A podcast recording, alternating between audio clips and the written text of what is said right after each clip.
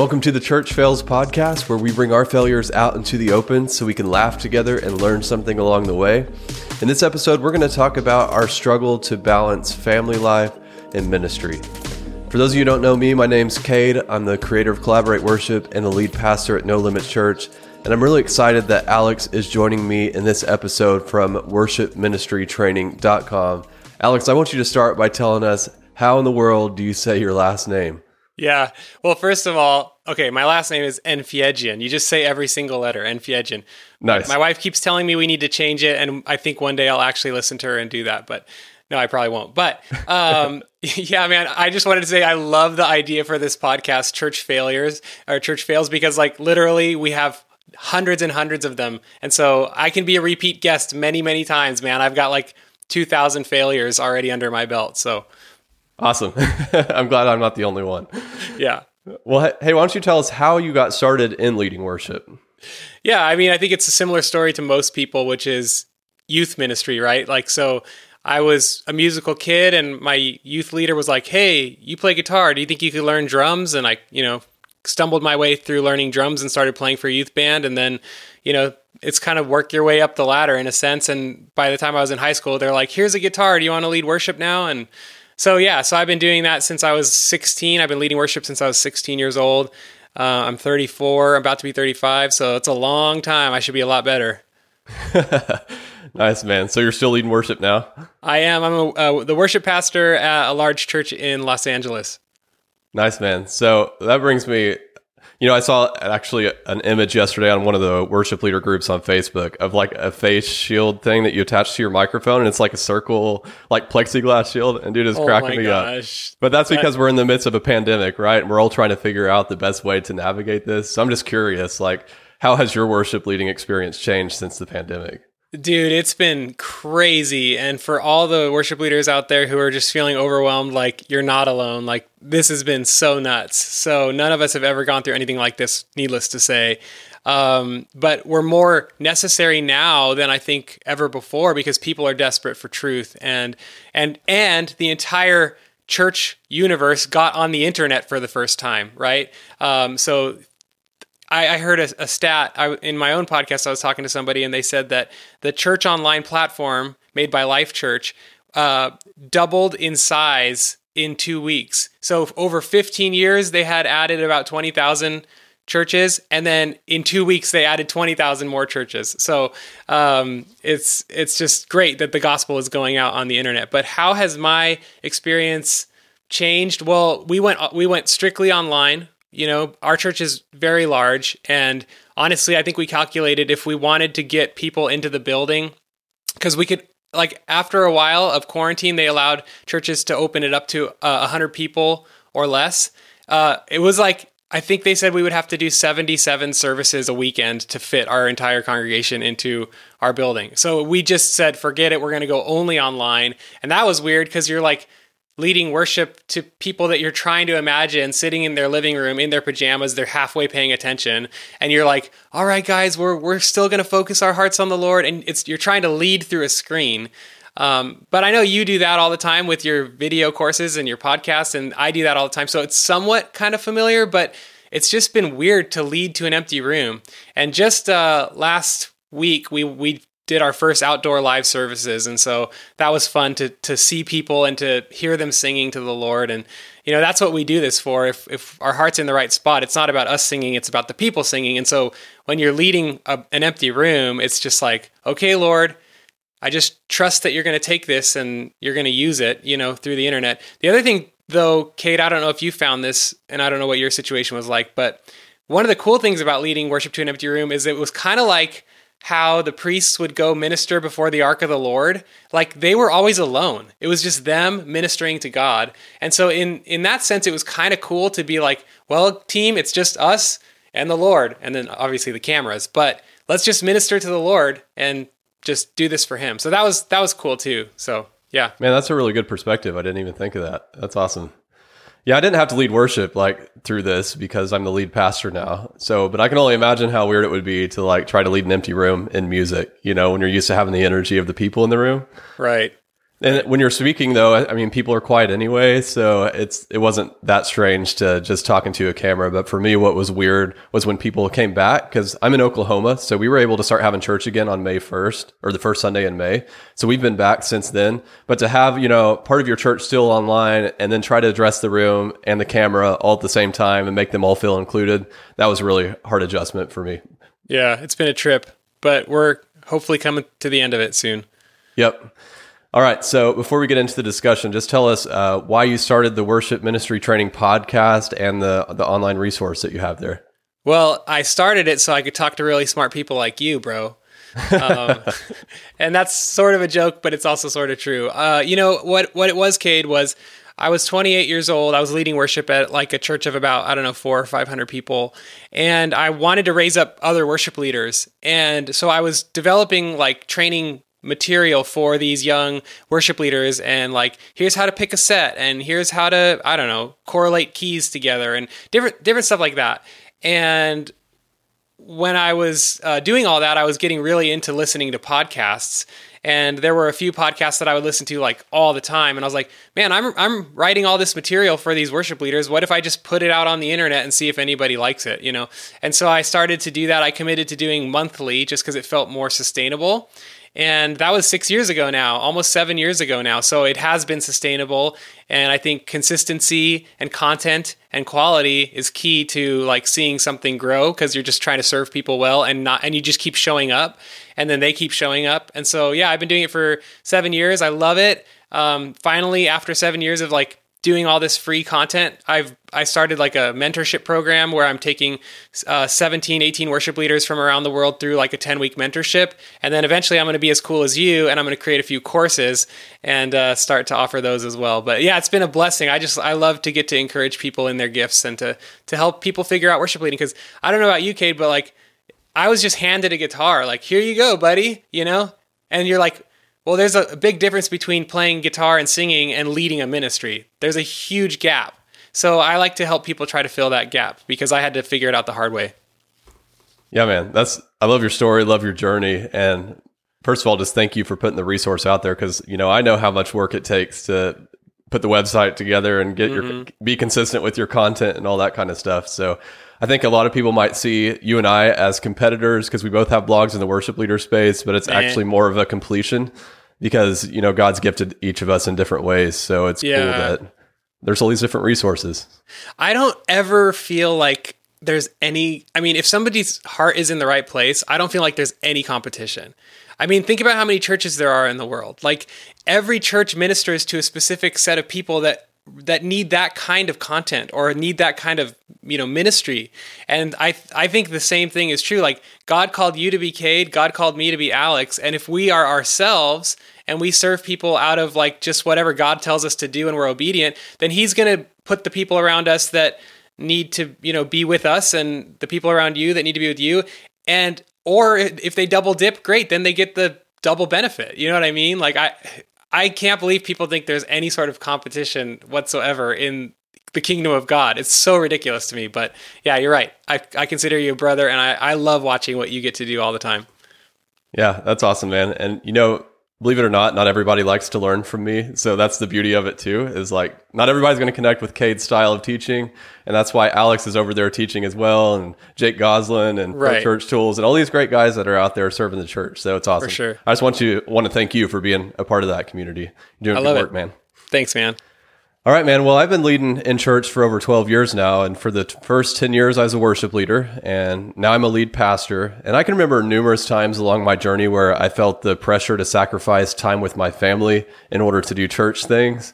And I imagine that everyone listening right now has felt that pressure at some point or another, if not like right now in this moment. So I know it can be a bit daunting to share about failures in this area, but you let me know before this recording that you're willing to share your story and be vulnerable. So go for it, man.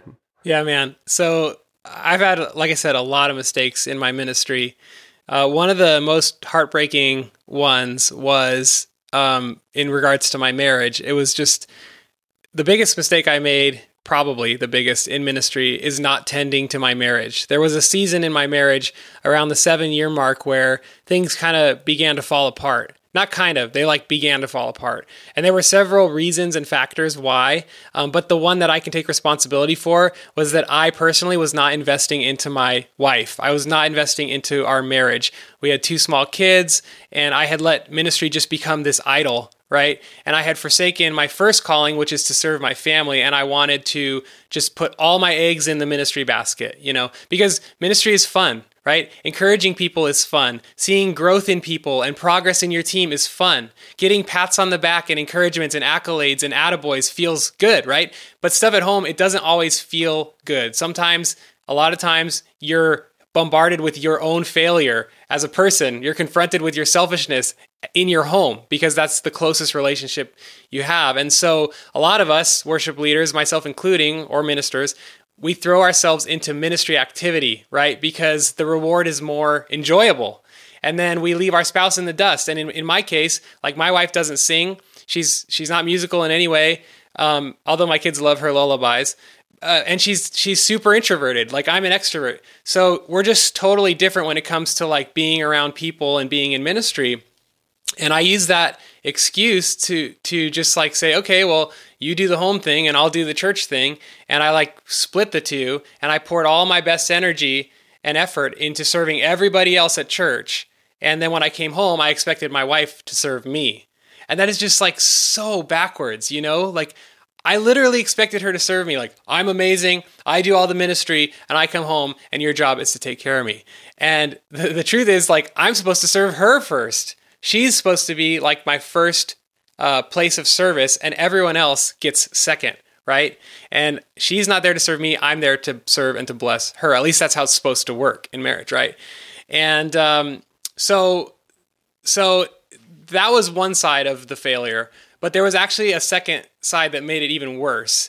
And that was that, so first of all, I wasn't investing in my marriage, but the second side was that I didn't have wise boundaries with team members of the opposite gender. Okay. I didn't realize how dangerous that is. You want to encourage people on your team. You want to connect and be relatable with people on your team. You want to be friendly with people on your team. But I didn't realize you have to be super careful. I didn't realize that at the time. There was this one female on my team, about my age, and she wanted to be a worship leader, and she wanted me to train her.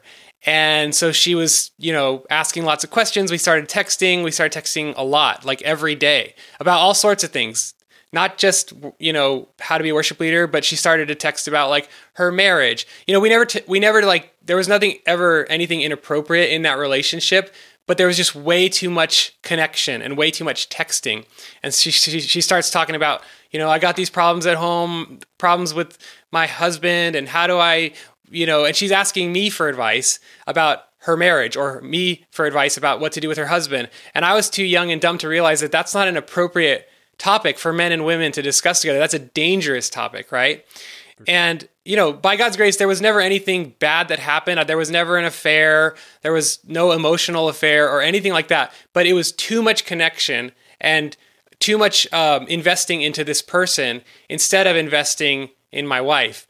And like I said, nothing happened, but it could have started heading in that direction if I was even more dumb and less careful, right? So those two things actually caused an explosion in my marriage to where I actually chose to leave that church in order to show my wife that I was completely serious about putting her and our marriage over the ministry. Because now I tell people if you don't take care of your marriage, you're going to lose your ministry, right? You can't get it backwards. Ministry has always been about service, and our marriage should get the best of our service. So that was a huge mistake that I made, and I hope that just by sharing this, people will, maybe take stock in how they're doing things in their life with their relationships, and yeah, man. So ask whatever you want. I'm here, and I'm an open book. So. Well, I think in moments like you talked about, there's lies that we tell ourselves and to use to justify our behaviors, and spending too much time with somebody the opposite sex, or really even anybody on your team that maybe is just going through a hard time, and you feel as the minister, as the leader, that you got to be there for them, and right. You got to bail them out when they need to be bailed out. And so you leave your family dinner to go bail them out or to answer the phone or whatever. And we kind of see ourselves as the savior is really the lie that we're telling ourselves. If we're not there for them, like they're going to destroy themselves. So did you used to think that too? Yeah, totally. Yeah, it's like, oh, I have to help this person. And it's like, no, God can help them. Like, you know, I mean, I wake up every day now and I pray, Lord, I want to serve people really well. I want to love people and I want to serve people really well. And, you know, I do that now to the best of my ability. Like even preparing for this podcast, right? I'm like, okay, I want to serve Cade really well. I want to serve his tribe really well. I want to come prepared. You know, I spent time writing stuff out and thinking through it. Like I want to come and bring my best to you and to your people. And I want to do that every day to everyone else. But when it's time to be with my family, like I want to be with them and not give, like, I don't want to splinter my time with my family. And I, you know, I'll just be honest, I don't do it perfectly. I get texts from people and I want to text people during that family time, but I'm getting better at trying to give them and serve them just as much as I give and serve everyone else. So I can't imagine like how your wife felt like whenever you were going through that, because the hardest thing that I've ever done in my life is raise small children or help raise them. Because my wife is stay-at-home mom. So we have three little kids. We have a 1-year-old, we have a 2-year-old, and we have a 4-year-old, and we have one on the way. And just to watch her like care for them all day long, like I don't know how she does it, because I'm with them for maybe like a couple hours here and there because she's going to small group or doing this or that. And woo, by the end of that, I'm spent. Yeah. So for your wife to be going through that, raising your kids when they were little, and then you're kind of expecting her to serve you too. Like, did she ever like lash out at you, or was she just kind of like quietly peaceful the whole time? Oh man. Well, first of all, like you said, women are heroes, you know, our wives or stay-at-home dads, they're heroes. Like, right. It's incredible. And I even told my wife a couple days ago, I think Monday morning, I was telling her, you know, you have a ministry too, honey. Like what you do with the kids is a harder ministry than I will ever have. And I think, you know, for any women listening with kids, like, don't be discouraged that you're not in the limelight or whatever, because what you do is ministry, and it's more formative ministry than Cade or I will ever have in our lives, you know. And man, that's such a good word, because me and my wife were talking about that the other day.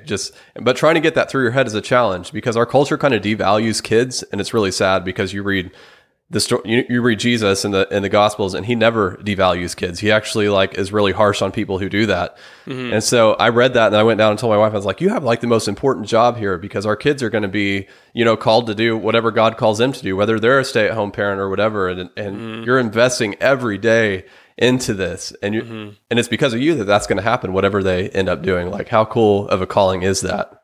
Yeah, it's amazing. It's amazing.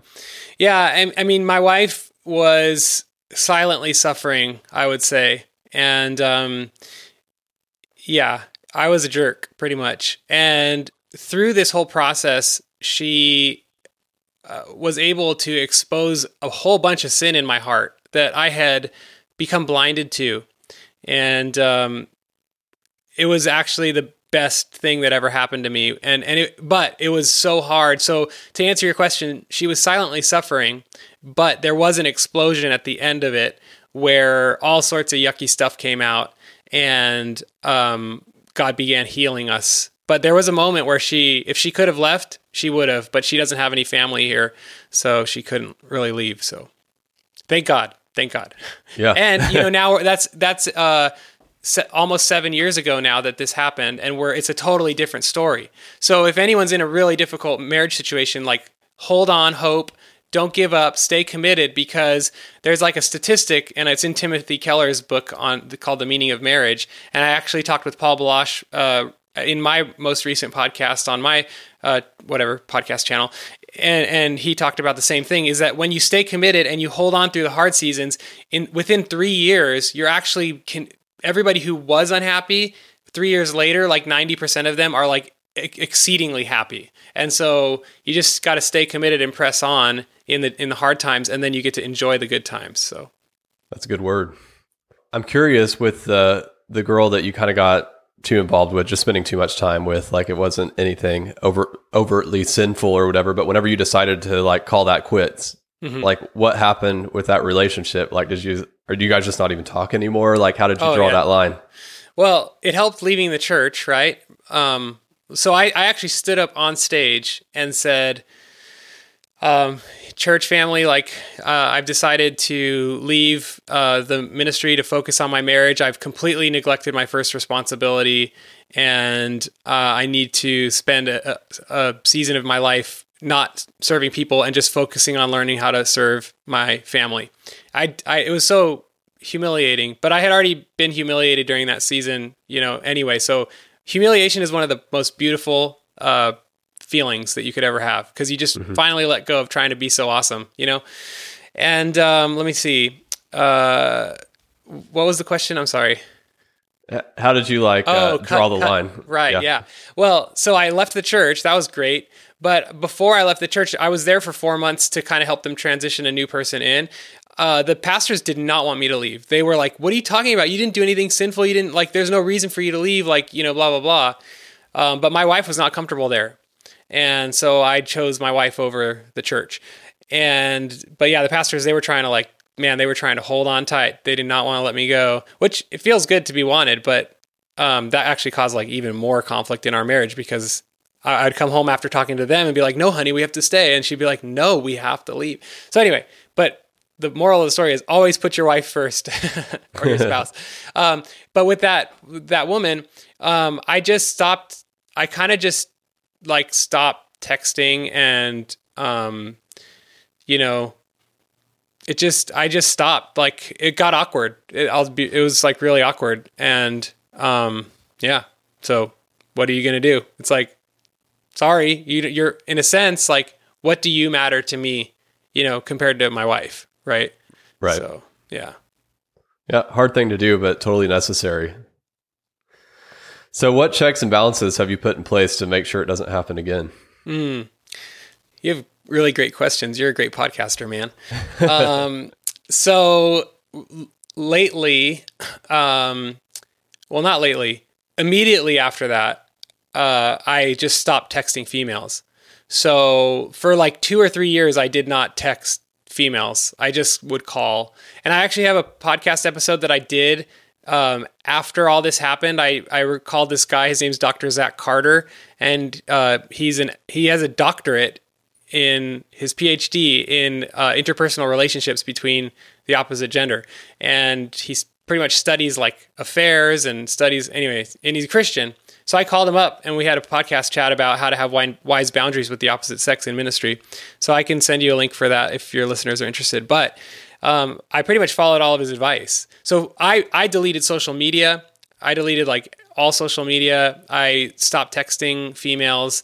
Now, 7-8 years later, I do text some of the young women on my team, but I only text them about, is this key too high for you? Or is this only ministry related, only task oriented, not how's it going? What, how can I pray for you? That kind of stuff. I always point them to other women. So for example, tonight I have a team meeting. It's a mandatory team meeting because we had a kind of big issue on our team recently. And the last things I'm going to say is that if you're struggling or you're in sin in any area, you need to confess it and get it out in the light. And if I would encourage you to confess it to me, but if you're a female, I want you to confess it to this person or that person, or these are some options for you to talk to, but not to me. You know what I mean? So that's a no-brainer. And then I also, if I have a female in my office, the doors are open, the windows are open, other people are around. That's another boundary. And trying to think if there's anything else. I'm sure there are many other things that I do, but if they want to listen to that Zach Carter episode and just literally do everything he says, they'll be pretty safe. I think the biggest thing is being aware. When I was 28 years old, I wasn't aware of having to be careful. And now I'm very aware of having to be careful. So for example, one of my part-time staff is a female. She's an amazing young woman and amazing worship leader and a really, really good helper. And I would hire her full time, but I want to, I'm not sure how to do that because I don't want to work with a female full time. So maybe I give her an office somewhere else, not near me. How do I communicate with her? I don't want to text her. So what I do is I'll text her and her boyfriend together, who's also a part of our team.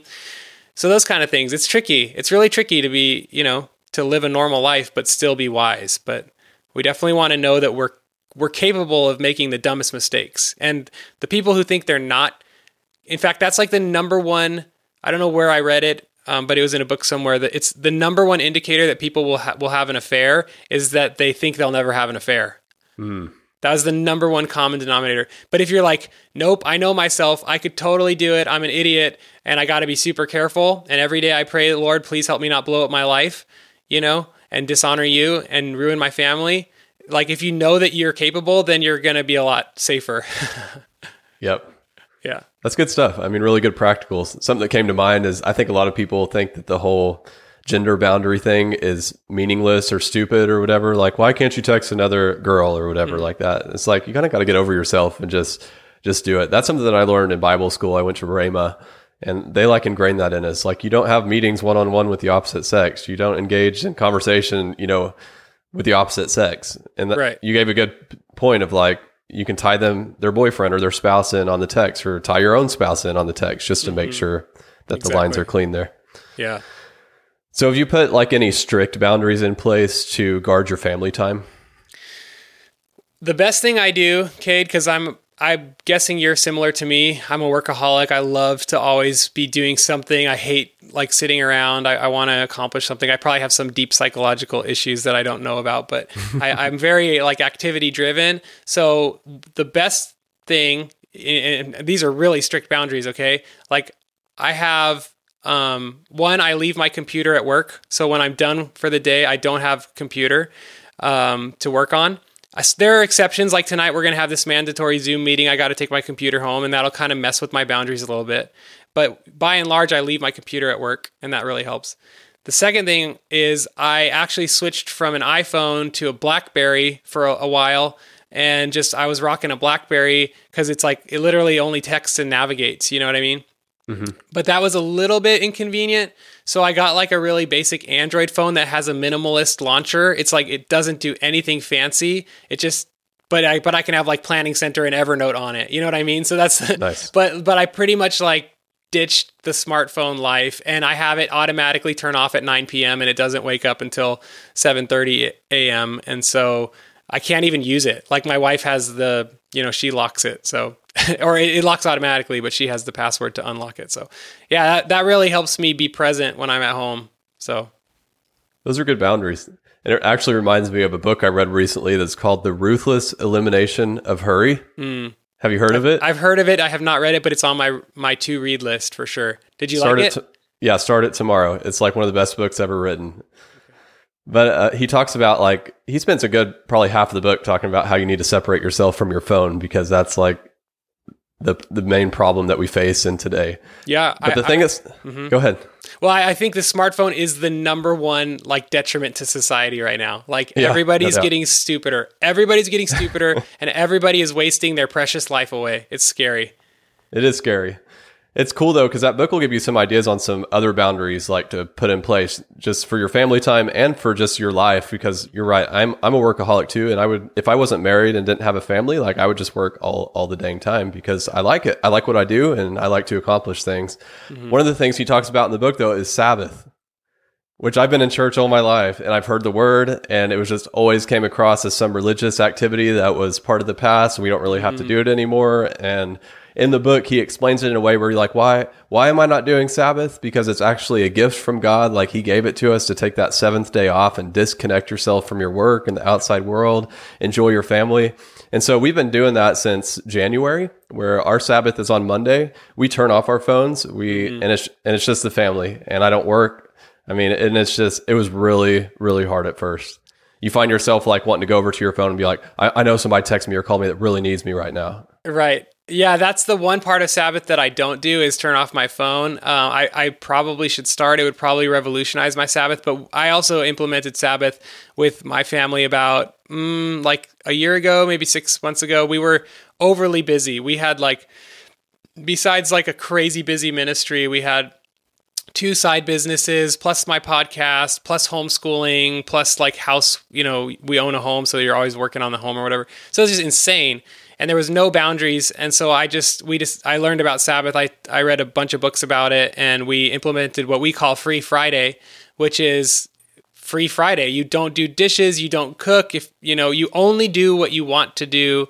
You don't do anything you feel like you should do, and you just spend time with your family and you relax. And so it's always like we sit outside in the backyard with a giant cup of creamy, sugary coffee, and that's how I start my Sabbath, you know? And it's like, we're going to just spend time with each other and with the Lord, and we're going to enjoy this good creation that God made. And that's when we go out and get ice cream or whatever, you know. There's gotta be some yummy food in Sabbath. Yeah, no doubt. And dude, Sabbath like revolutionized my life. It was really hard took me probably 2 months to get used to it. 2 months of having that anxiety of my phone being turned off. Yeah. And now, like, if I happen to need to look at my phone for like whatever, to check the weather, to see if I can go, oh, I bought a convertible, like to drive around on Sabbath and just have a good time. So, did you really? Yeah, man. It's a good time. It's amazing. That is so out of character for me too, because I'm like an essentialist too, and like I only buy things that are absolutely necessary. And then here I am, like with a convertible in my garage. But hey, anyway, you deserve it. You were that's hard. Another story for another time. But I'll check the weather, and used to, like, if I saw the little notification thing on my text messages or my phone, I'm like, oh my gosh, who called me? Who texted me? And like, I almost couldn't resist looking at it. Now I pick up my phone and I see those little notifications, like, it'll wait for tomorrow. Like, I've totally lost the anxiety. I don't even care. And everybody that's in my circle, they know, like, if they try to contact me on Monday, they're not going to get a hold of me, because I am not going to call them back. I'm not going to answer their text message, because Sabbath, and I put hard boundaries around it. Like, it's my Sabbath. That's awesome. I just need a little more self-control to not check my phone. If I can, maybe I'll just set it up to turn off on Fridays. It'll take some adjusting. So just be prepared for 2 months of anxiety first, and then you get over it. Dude, that's so good. Awesome, man. Let's end this by just tell us why it's so important that we don't let our church life overtake our family life. Mm-hmm. Because your family is the people that God entrusted to you. Like, he gave you people to care for and to shepherd and to serve. And those are literally like your closest peeps. I mean, in some senses, if you have children, they came from your own body, right? And like, how could you neglect your wife or your spouse or your children to serve other people when God put people right in front of you to serve every day? And again, if you lose your marriage, you're going to lose your ministry. And if you have an unhealthy marriage, it's going to affect your ministry, because we're one integrated human being. Our lives are one. We're all connected. And so if our marriage is failing, it's going to affect our performance in ministry in the first place. So get your priorities right. The Lord first, your spouse and your children second, and everyone else third, and yourself last. So that's good stuff, man. Thanks so much. So why don't you tell everybody who's listening right now the best way to stay connected with you? Yeah, I mean, I think if they go to worshipministrytraining.com, they can check everything out there. There's a free course they can download for completely free. They just put their email in and they'll get an hour training on the 8 essential elements of a thriving worship ministry. And that'd be a great way to connect. If they want to find me on social, they can go on the bottom of the website. So worshipministrytraining.com. Well, Alex, thank you so much for joining us on the Church Fails podcast. And to everyone who's listening right now, it's an absolute honor to share this time with you. If you haven't already, be sure to subscribe to the podcast so that we can let you know about future episodes. And would you do me a favor? Would you share this episode with a few of your friends that you think would find it helpful? That'd be really awesome. But thank you again for being with us, and we'll catch you next time.